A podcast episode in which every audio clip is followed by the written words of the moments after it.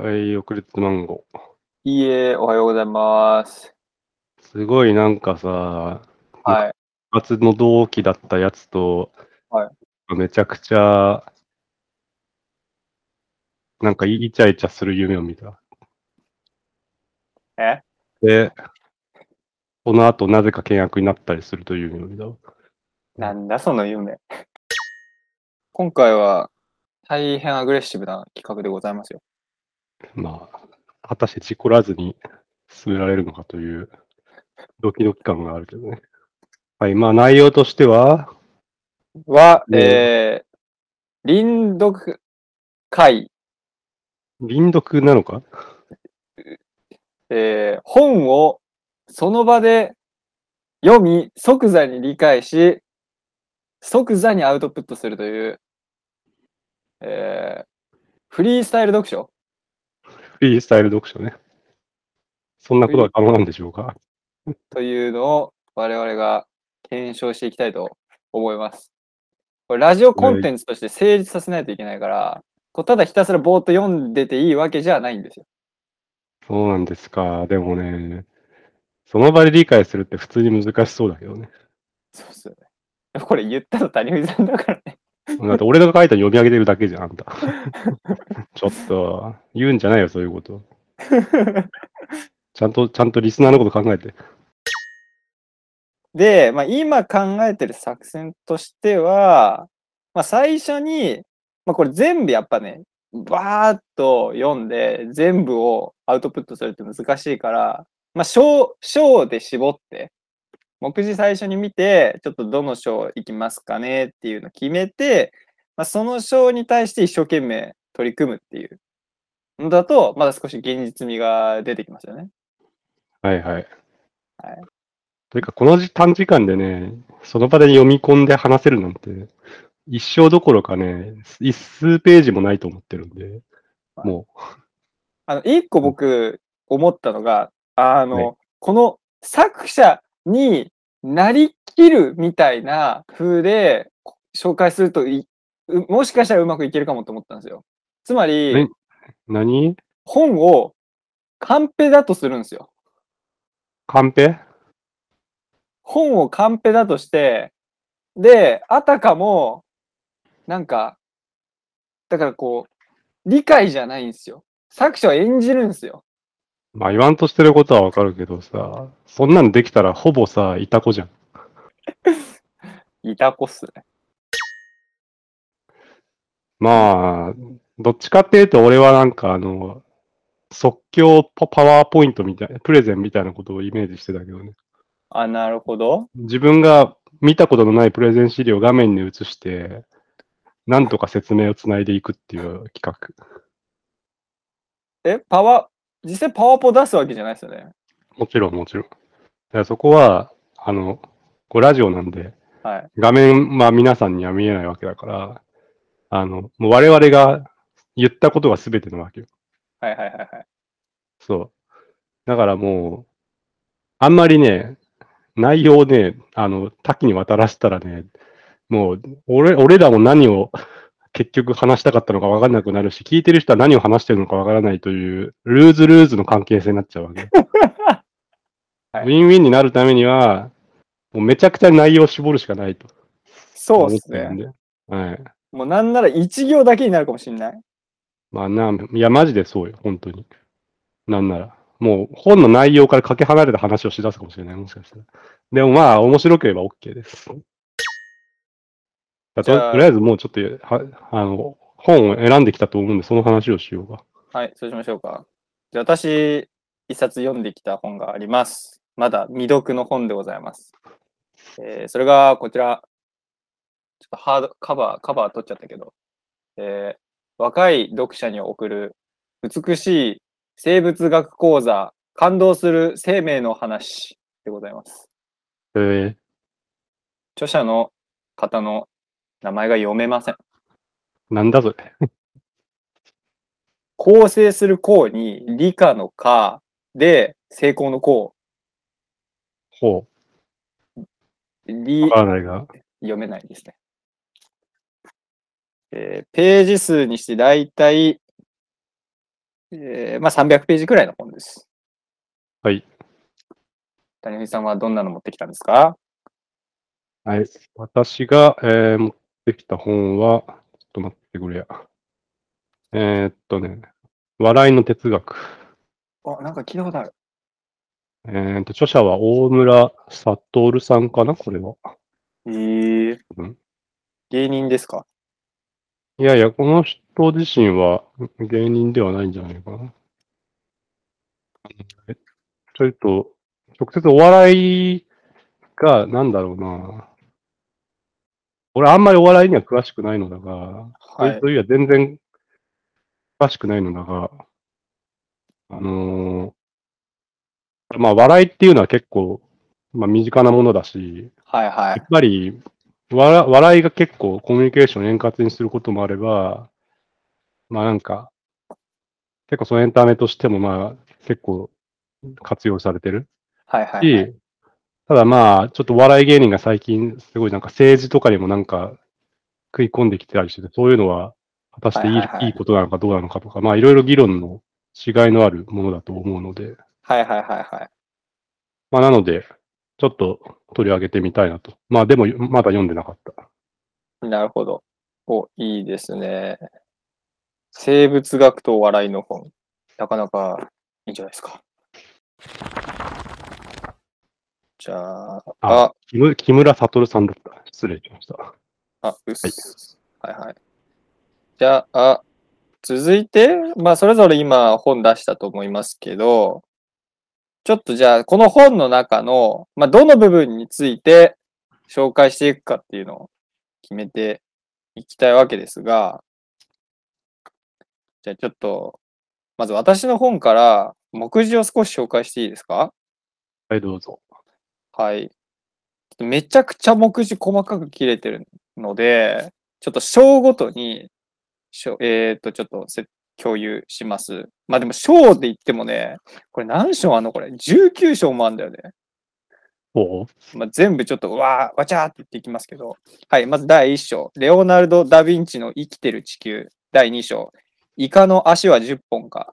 第3章。第18章。一気飲みしてはいけない。はい、最後です。第19章。不老不死と iPS 細胞。はーい。もう最初の方とか覚えてないよね、絶対ね。うん。興味あるのありましたか？いや、もう全然覚えてない。かてか、俺がそこでなんか言うとは思ってなかった。ああ。じゃあ、この中から私は、一個自分の興味あった生物のシンギュラリティを、に的を絞ろうと思います。はい。えーっと、こっちの本は、まあ、章立て自体は結構シンプルで、えー第1章、優越の笑い。第2章、不一致の笑い。第3章、ユーモアの笑いの3章。の中に、まあ、ちっちゃな章が、わなんかはいは3つずつぐらい分かれてるって感じですね。はいはいはい。まあ、そうだな。どれがいいかな。まあ、じゃあ、読んだことないけど、第3章、ユーモアの笑いの、まあ、1、ユーモアと気分の感染について話そうかな。まあ、いきなりこれよいきなり初めて読みながら話すから、ちょっとマジは どうなるかわからんけど。そうですね。はい。じゃあ、決まったところで、ちょっと紹介していきますか？紹介っつうか、即、まあなんか紹介していきますか。はい、じゃあ私ね、生物のシンギュラリティ。で僕もこの中でいくつかちょっと細かく分かれてるんで、その中の一つにしもう少し絞ると、怠け者の発明っていうところをね、ちょっと紹介します。ほい。まあなんかとあるところに有名な男がいたらしいです。あるところに、何、昔話か、これは？なんか怠け者で、もう生、こいつもう怠け者すぎみたいな男がいたらしいです。で、はいはい。まあ、その人は農家の子供でしたと。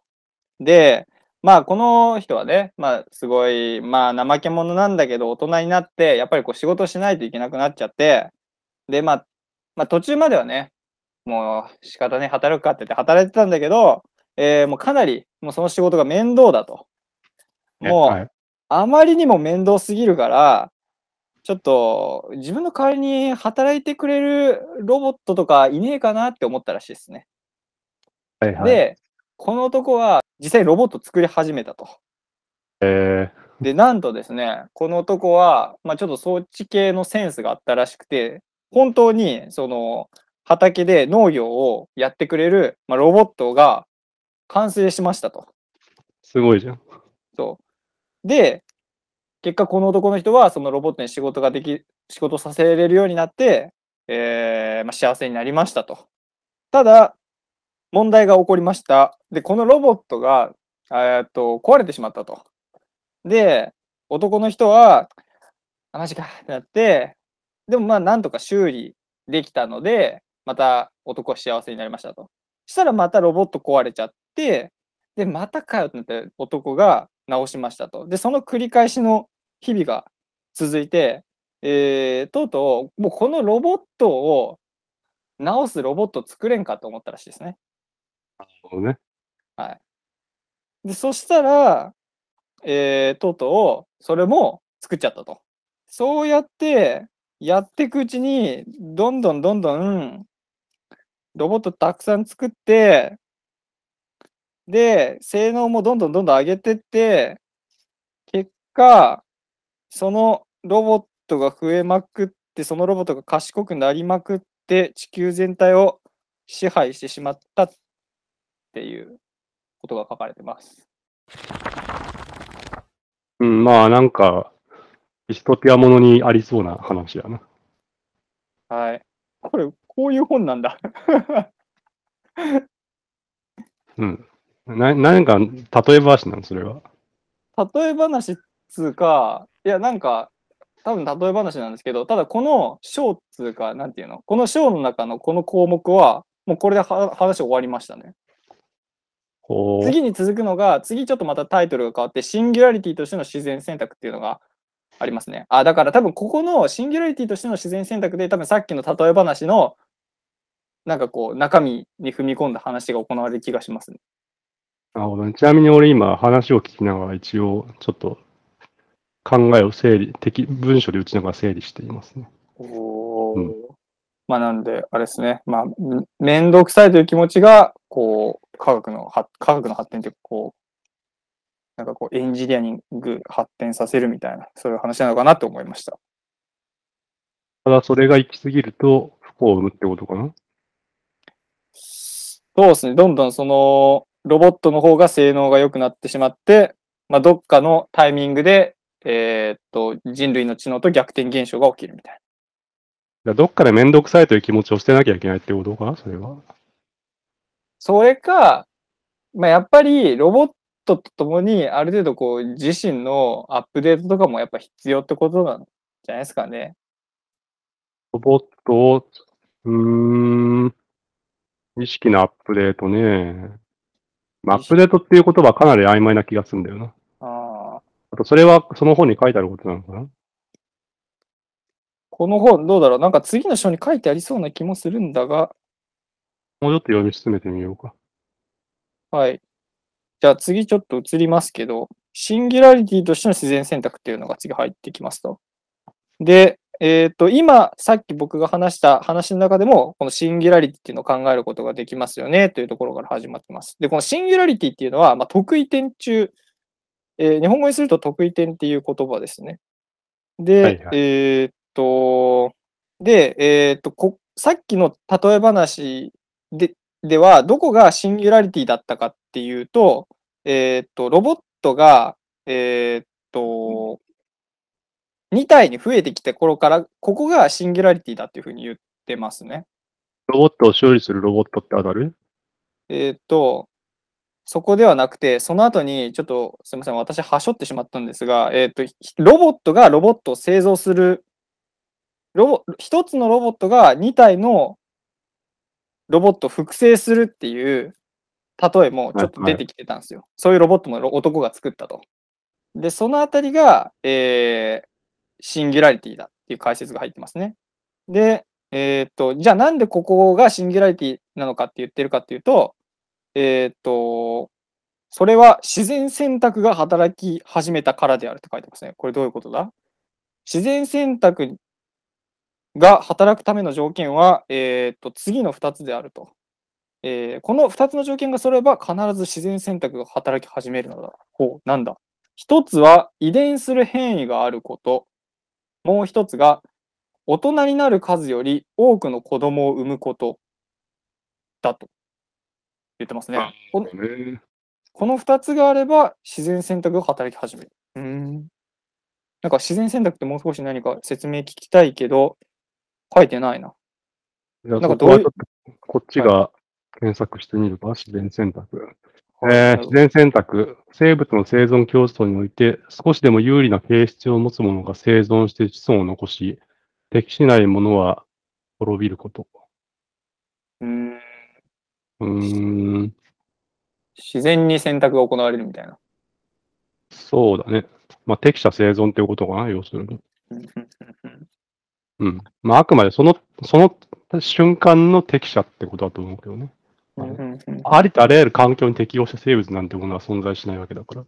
うんうんうんうんそれが始まる条件が、えー遺伝する変異があること、大人になる数より多くの子供を産むこと。はいはい。そうです、そうです。はい。じゃあ続けよはい。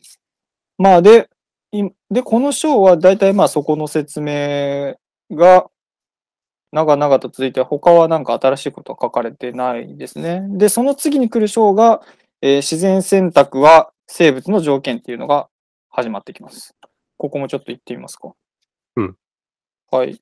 私たち人類はですね、まあ大体、あ人類じゃないわ。まあこの地球っていうのは、えー、大体40億年前に生物が生まれたと考えられていますと。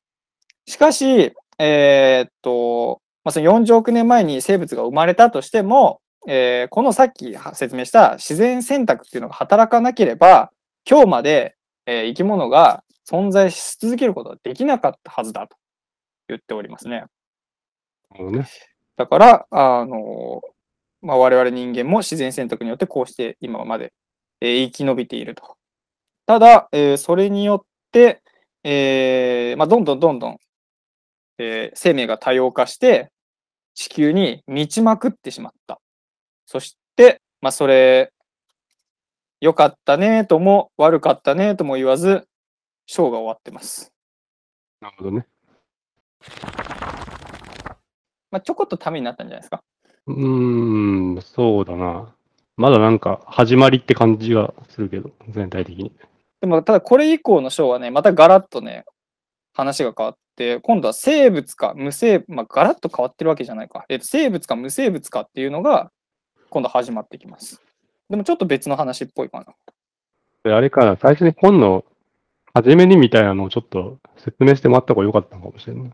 はいはいはいはい。じゃあちょっと順番あれですけど、初めにを軽く紹介しましょうか。はい。初めにがなんか難しいの。専門用語いっぱいあるぞ、これ。ほう。ね専門用語で固有名詞たくさん出てくる。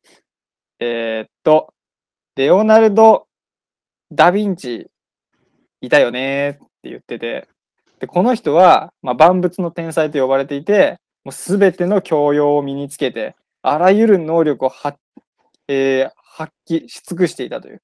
で、これはもう人間の理想的な姿の一つに違いないと、えーほ初っ端から言っております。で、しかし、ルネッサンス期以降にも、えーこのレオナルド・ダ・ヴィンチに値する、まあ、人物が何人かおったよねって言ってて、それがヨハン・ボルフガング・フォン・ゲーテっていう、はい知らないんだよな、私。知ってます？う。なあ、なんか、ゲーテ？ゲーテだったらまあわかるけど。ちょっと謎。でただ、検索したら、詩人、劇作家、小説家、自然科学者。そうそうそう。ドイツの文豪らしいですね。まあ、そういう人もいたよね、と。で、しかし、この辺を最後に、この万物の天才っていなくなってしまったよねって。なるほどね。まあ、そこから、どんどん、レオナルド・ダ・ヴィンチほど万物の、えーっと、あ万能の天才ではないけど、えーっと、部分的な天才ならいっぱい出てきたと。要はいろんな分野の、ちょっと、えーっと、いろんな分野の科学者が、えー生まれていって、で、しかし、いくらそうやって科学の分野が細分化したとしても、結局は一つのところに執着するというか、源流は一本だと。だから、どれだけ科学を細分化したとしても、科学は科学だというふうに言っていて、で、できれば、なので、えーっと、そういう偏った科学について知るというよりかは、えーっと、レオナルド・ダ・ヴィンチみたいな、えーっと、万能の天才みたいな、こう、すべてを網羅した、こう、知識を得たいよね。で、それが大切だよね、と、初めの方に言っております。えーっと、じゃあなんでそこからこの生物学の本が生まれたんだ？えー、あ、で、この本は、生物学の勧めではないって言ってますね。生物学の本だけど。そうではなくて、単純に生物学に興味を持ってもらいたくて書いた本ですと。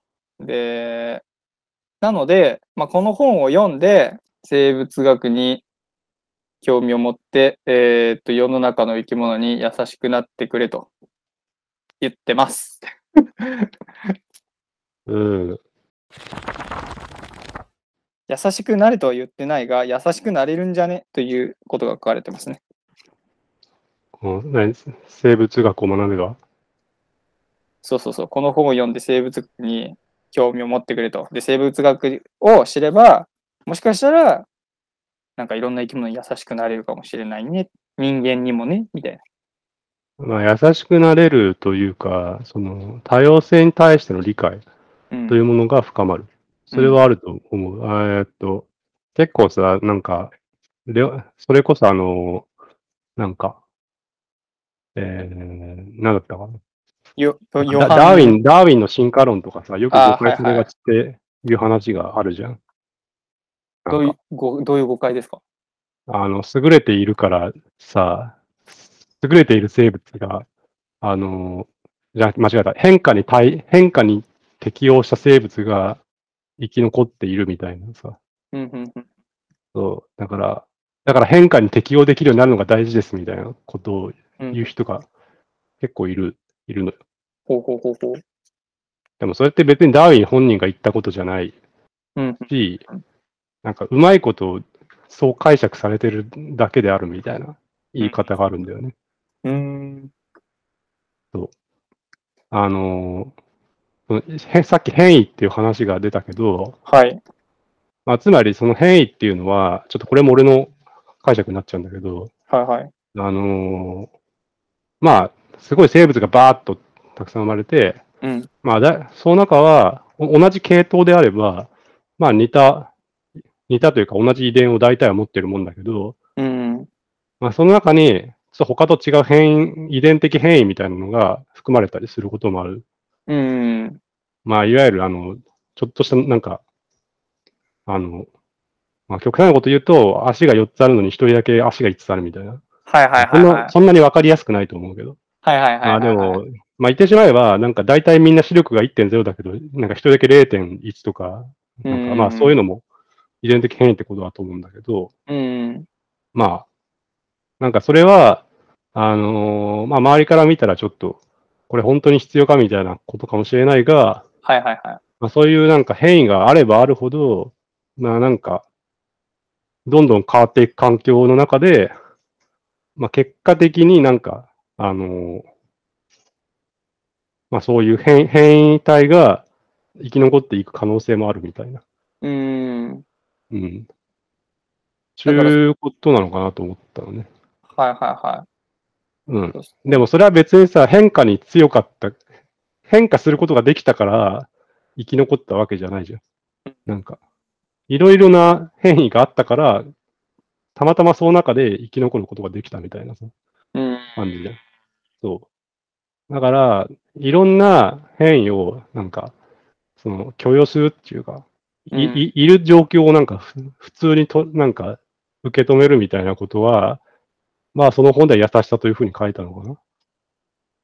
そうですね。というかまあ、生き物に対しての理解ができるので、で、結局や、なんかこう、衝突、人と人とが衝突してしまうのって、ちょっとお互いの理解の足りなさだったりっていうところもあると思っていて、まあ、そういうところで、まあ、相手のことがより分かるようになる、そういうところで優しくなるって言ってんのかなと思言ってました、私は。うん。そうね。まあ、理解できないのもあるとは思うけど、まあ、理解できないことに、を受け入れるとかかな。だから、あるいは。うーん。まあ、こういうのってね、口で言ってもね、なんか、ちょっと現実的なケースみたいな話にもいろいろあるんだろうけども。まあでもそれを基本とすることによって、まあ心の持ちようはた変わるだろうなという気は確かにする。うん。まあ、意外と結構、その本は、なんだろう。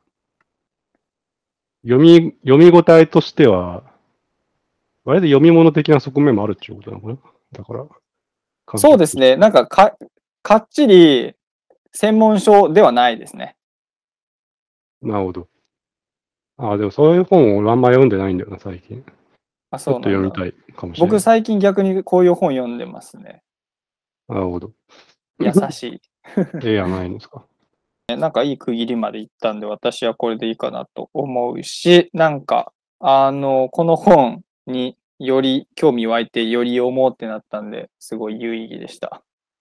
おい、よかった。まあ、せっかくならそのまま最後まで、なんか後で読むのもいいかもしれうん。じゃあ次は、谷口さんですか？お笑いですか？そうだね。まあ、じゃあちょっと最初に、初めのところを、なんか読んでみようか。はいはい。はい、えー、笑いの哲学。私たちは笑っていいのか、それとも笑ってはいけないのか。え？笑いはいいものなのか、それとも悪いものなのか。おで、この本は、そこに回答を与えるものではありませんが、まあ、そのための考えるきっかけに、まあ、なんか、なればっていうことなのかな？なるほどね。だから、まあ、とにかく笑いというのはとにかく多様なもので、まあ、それぞれが独自の状況は人間関係の中から生まれたものであると。まあだから、そういった細かい部分を無視して、まあ、こういうもんだって、こうバーンとなんか打ち出すのは、まあ、あんま現実的ではないし、うん。まあ実りも少ないだろうと、うんまあ、いうことを最初に断ってますね。うんうんうんうん。まあ、と言いつあえて、包括的な笑いの定義をするならば、笑いとはに平穏な日常の破裂である。お？まあ、これは結構俺の感覚にも近いかもしれないな。あはあれ、ちなみになんですけど、この著者の方って、なんか認知科学者とかそういう人ですか？えー、っと、ちょっと待って。えー、っと、木村悟、上智大学文学部哲学科卒業。はあ、で、はで専門は美学、ダンス研あ究。なるほどね。そっち系か。コンテンポラリーダンス、舞踏を中心としたパフォーマンス批評をに15年以上行ってきた。うんうんうんうんうん。まあだから結構、劇とかにも、あの、増資の深い人なんじゃないかな。なるほどね。なんか、結構この、笑いとはこうであるの、その平穏な日常の破裂っていうのが結構、なんだろうな。なんか詩、詩的な言い方をするなと思って、あんまり科学者っぽい言い回しじゃないと思ったからちょっと気になりました。うん。あ、でも破裂というのは確かに、なんか、お笑いっていうのは、違和感、ギャップが、あの、種だというのは、思っ私も思っている。うんうんうん。うん。ズレなんだよね、だから。うんなんか自治ネタをこうちょっと取り上げて、なんか何かと比較してそうじゃねえよとか、うん。あの、同じことを話してるつもりなのに全然別のことを話していたとか、うん。うん。なんか、まあ、ダジャレとかもそうだよな、なんか。はいはいはい。うん。まあ、だから、結構、よ予定調和的なものよりも、その、ポジティブな意外性みたいなことが笑いなのかな？っほうほうほていう。で、あと、必ずしも笑いはまあポジティブなだけでなく、誰かが笑っている一方で、別の誰かはどこがおかしいのと思いながら、周囲に合わせて微笑を浮かべている。そういうことも起きたりする。うんうんつまり、笑いは生き物であると。うん。おうん。笑うもの、笑われるもの、あるいは笑わせるものを含めた三者が織りなす関係性の中で発生する。はいはいはい。まあ確かに、そうだね。関係性だよね、お笑いは。なぜなら、一人でギャグを言って一人で笑うっていうのは、まあ、すごく不自然であれば可能かもしれないけど、まあ普通はできない。うん。どどうやったってそれは難しい。うん。他者がいないとお笑いは成り立たない。まあ確かにその通り。なんか一個さ今の話聞いて思ったんですけど、その面白くて笑うっていうのもあるけど、まあそのは日常の破裂とか、こうなんか日常ではない変化だったりとか、まあそういうので笑うっていうのはあると思うけど、なんかこう、承認を表明するための笑いみたいなのもなんかありそうですよね。承認？そのさっき言ったこう周りの空気に合わせてちょっと一緒に笑ってみるは、面白いから笑ってるというよりかは、なんか、なんかそこに自分を馴染ませるというか、あな、なんかこう、私はあなたたちの味方ですよ、みってか同じですよ、みたいなのの表明としてなんか微笑浮かべてる気がしたんですよね。うん。まあそうかもね。阻害されないための防衛的な笑いというのは確かにあるかもね。うん。まあ、この前のなんか、河村隆のなんか、メダル噛んだ事件でも、なんか、こうか、とか困惑しながら微笑を浮かべていたっていうのは、無意識の防衛反応が多分働いたんだと思うし、うんうんうんうんあれもなんか、実際笑えるかどうかは全く関係なく、やってることは、まあ、周りをちょっとにげ賑やかしてやろう、笑わせてやろうみたいな気持ちで、ああいう本来その場で起こるわけがない行為に出たっていう。うんまあ、それも笑いの文法ではあったんだろうね。うんうんうんうんうんうんでもまあ、笑いとは生ものという言葉の通り、あの、コンテキストが、あそこまでずれていると、当然ものすごい批判にさらされると。だから笑いっていうのはすごい、なんか、かなり危険な行為でもあるだろうと。あの、同調圧力の道具としても使われることもあるだろうしね。はいはいはいはい。うん、なるほどね。結構そうだ、初めにを読むだけで、なんか、最初の足並みを揃えるところで、確かにそうだなと思わせられることが多いね。うん。で、この本は、あの、笑いというのを3つの観点から考察するらしい。うんうん一つが、笑いを哲学的に考える。はい。もう一つが、日本の笑いを例にして笑いを考える。うん。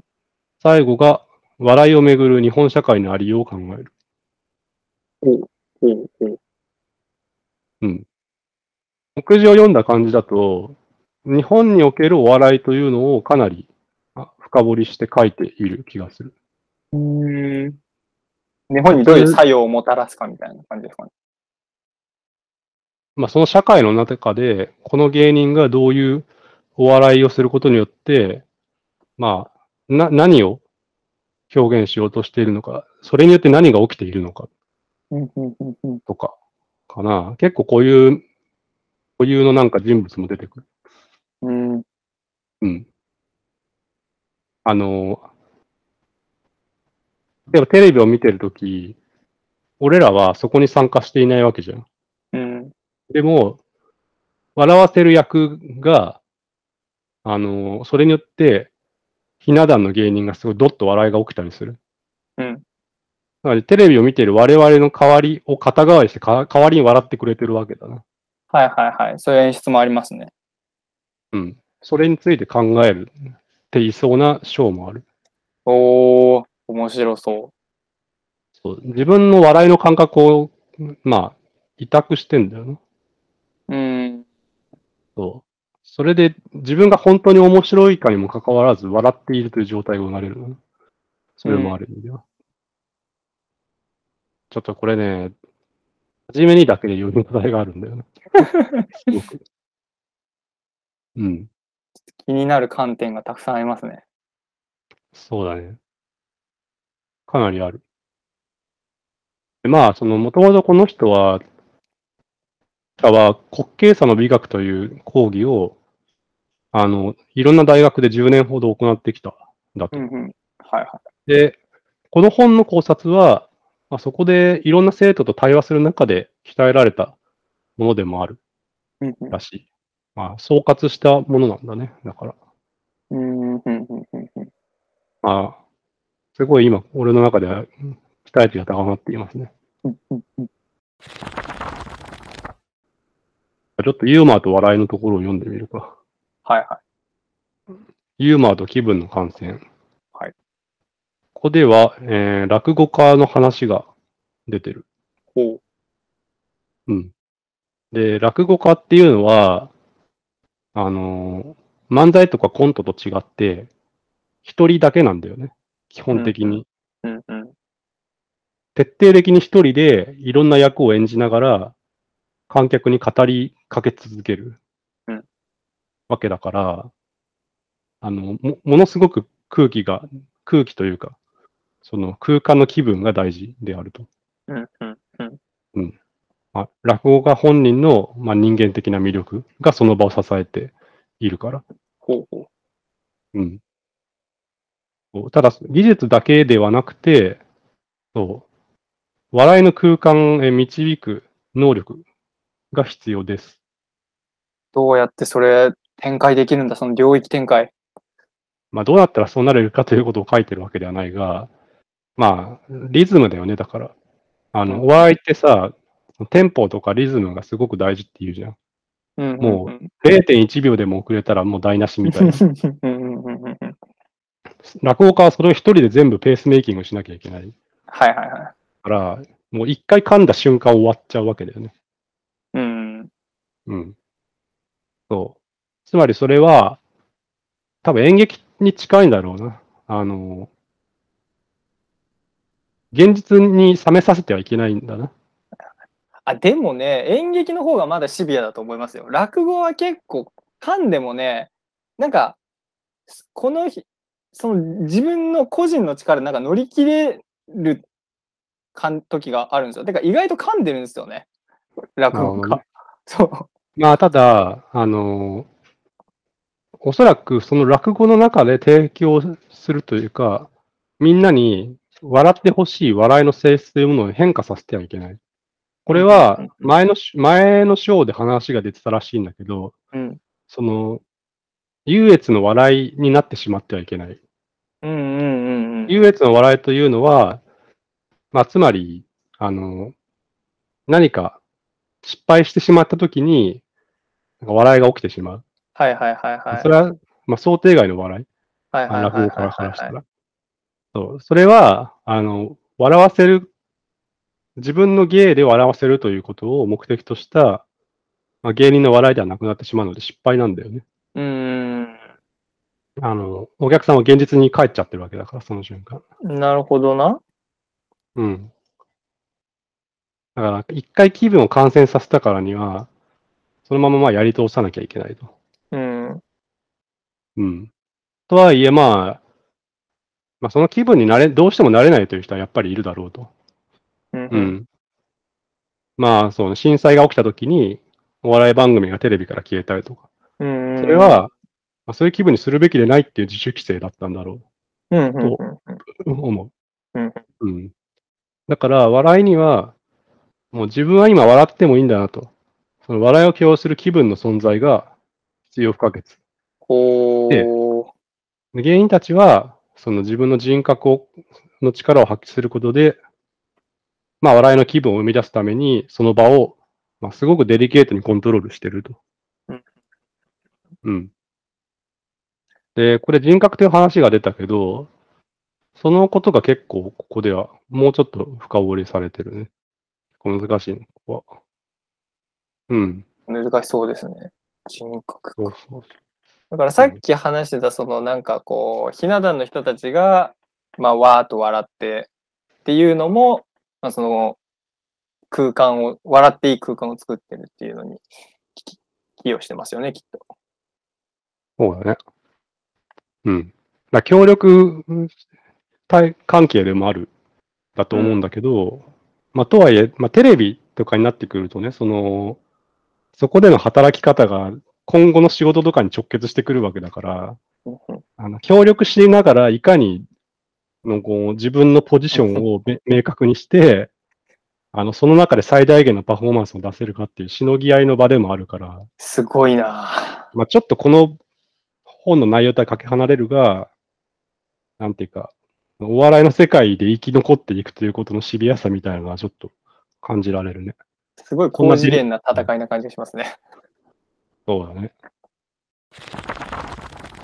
ちなみにさっきちらっと話した落語家がよく噛むけど大丈夫っていうのは結構落語家ってその噛んだやつを自分の失敗じゃなくて自分が演じてる役が噛んだっていう風に見せてるからあんまり引っかからないっていうのがなんか一個ある気がしますね。ああ、なるほどね。うん。そういうことか。そうそうそうそでもそれもす高度なスキルだと思うけどな。う。うん、まあそうですね。なんかあのーそれってさ、噛みそうなキャラじゃなきゃ成立しないじゃん。うん。なんか。持ち直すのって難しくない？かなり。だってどこで噛むかなんて落語家は予想できないじゃん。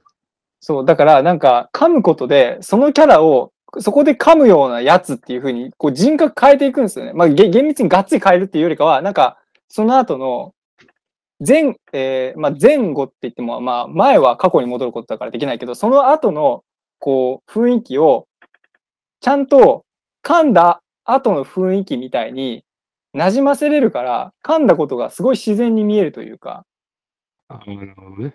うん、じゃあセルフカバーするわけだ、自分でも。そんな、うん。まあでもやっぱり大変難しいことをやっているなという気がするな。そうですね。まあ、筋書き通りにやってるように見えても、やっぱり、その場のお客さんの反応とかをすごいつぶさにチェックして、コントロールしてるんだろうなということは読み取れる。うん。それは。うん毎日全く同じテンションでやってるわけではないだろうと思うね。うん。それそういうことを聞くとね。うん。何が起こるかわからない。そういう、なんか、リアルタイムのなんか、場で何かを干渉するっていうのはね、俺、実のところそこまで経験がないんだよな。うん演劇も人生でそんな何十回も行ったわけではないし、うん。うん。落語も2回ぐらいしか行ったことないんだよな。うん。うん。うん。うん。もっと行ってみたいんだけどね。うん。だから、最近はただお笑いってのコントとか、ワンマンショーとか、すごうんいオンラインで開催することが増えたんだよね。うん。あれなんかめちゃくちゃ儲かるらしいんだが、へえ。普通に来てもらうよりも圧倒的に大人数に見てもらえるから。はいはい。なるほどね。そう。変わってきてるんだな。でもそれを無人でやってるとしたら、めちゃくちゃ難しいよね。だって何を見て自分の人格を駆使して空気をコントロールすればいいのか。その基準が全くない中で始まったわけだからさ。うん。なんか、周りのスタッフの笑い声とか参考にならないわけで。確かにな。パターンのもう一個としては、その鑑賞者が、なんかこう、このお笑い芸人に合わせに行くみたいなパターンもあったりするんですかね。その、だから、お笑い芸人は鑑賞者の方が見れなくなってしまったけど、逆に鑑賞する側が、このお笑いで笑いたい自分は、みたいなのが、こう、強まってきているみたいな。えー、それは定番のコントをやってほしいとかそういうこと？えー、というよりかはちょっとこう、宗教的な、こうじ、自分のアイデンティティを作るために、私はこのお笑い芸人を推していますということを、にしたくて、その、それが、えーっと、あんまりめちゃくちゃ面白いわけではないんだけど、面白いわけではないっていうか、ただ面白いと思いたいから、えーっと、普通は面白いと思わないものも面白く感じてしまうという、鑑賞側の変化みたいなんもありそうで、ああ、それだと、ちょっと、ちょっと時間オーバーしちゃうけど、はい。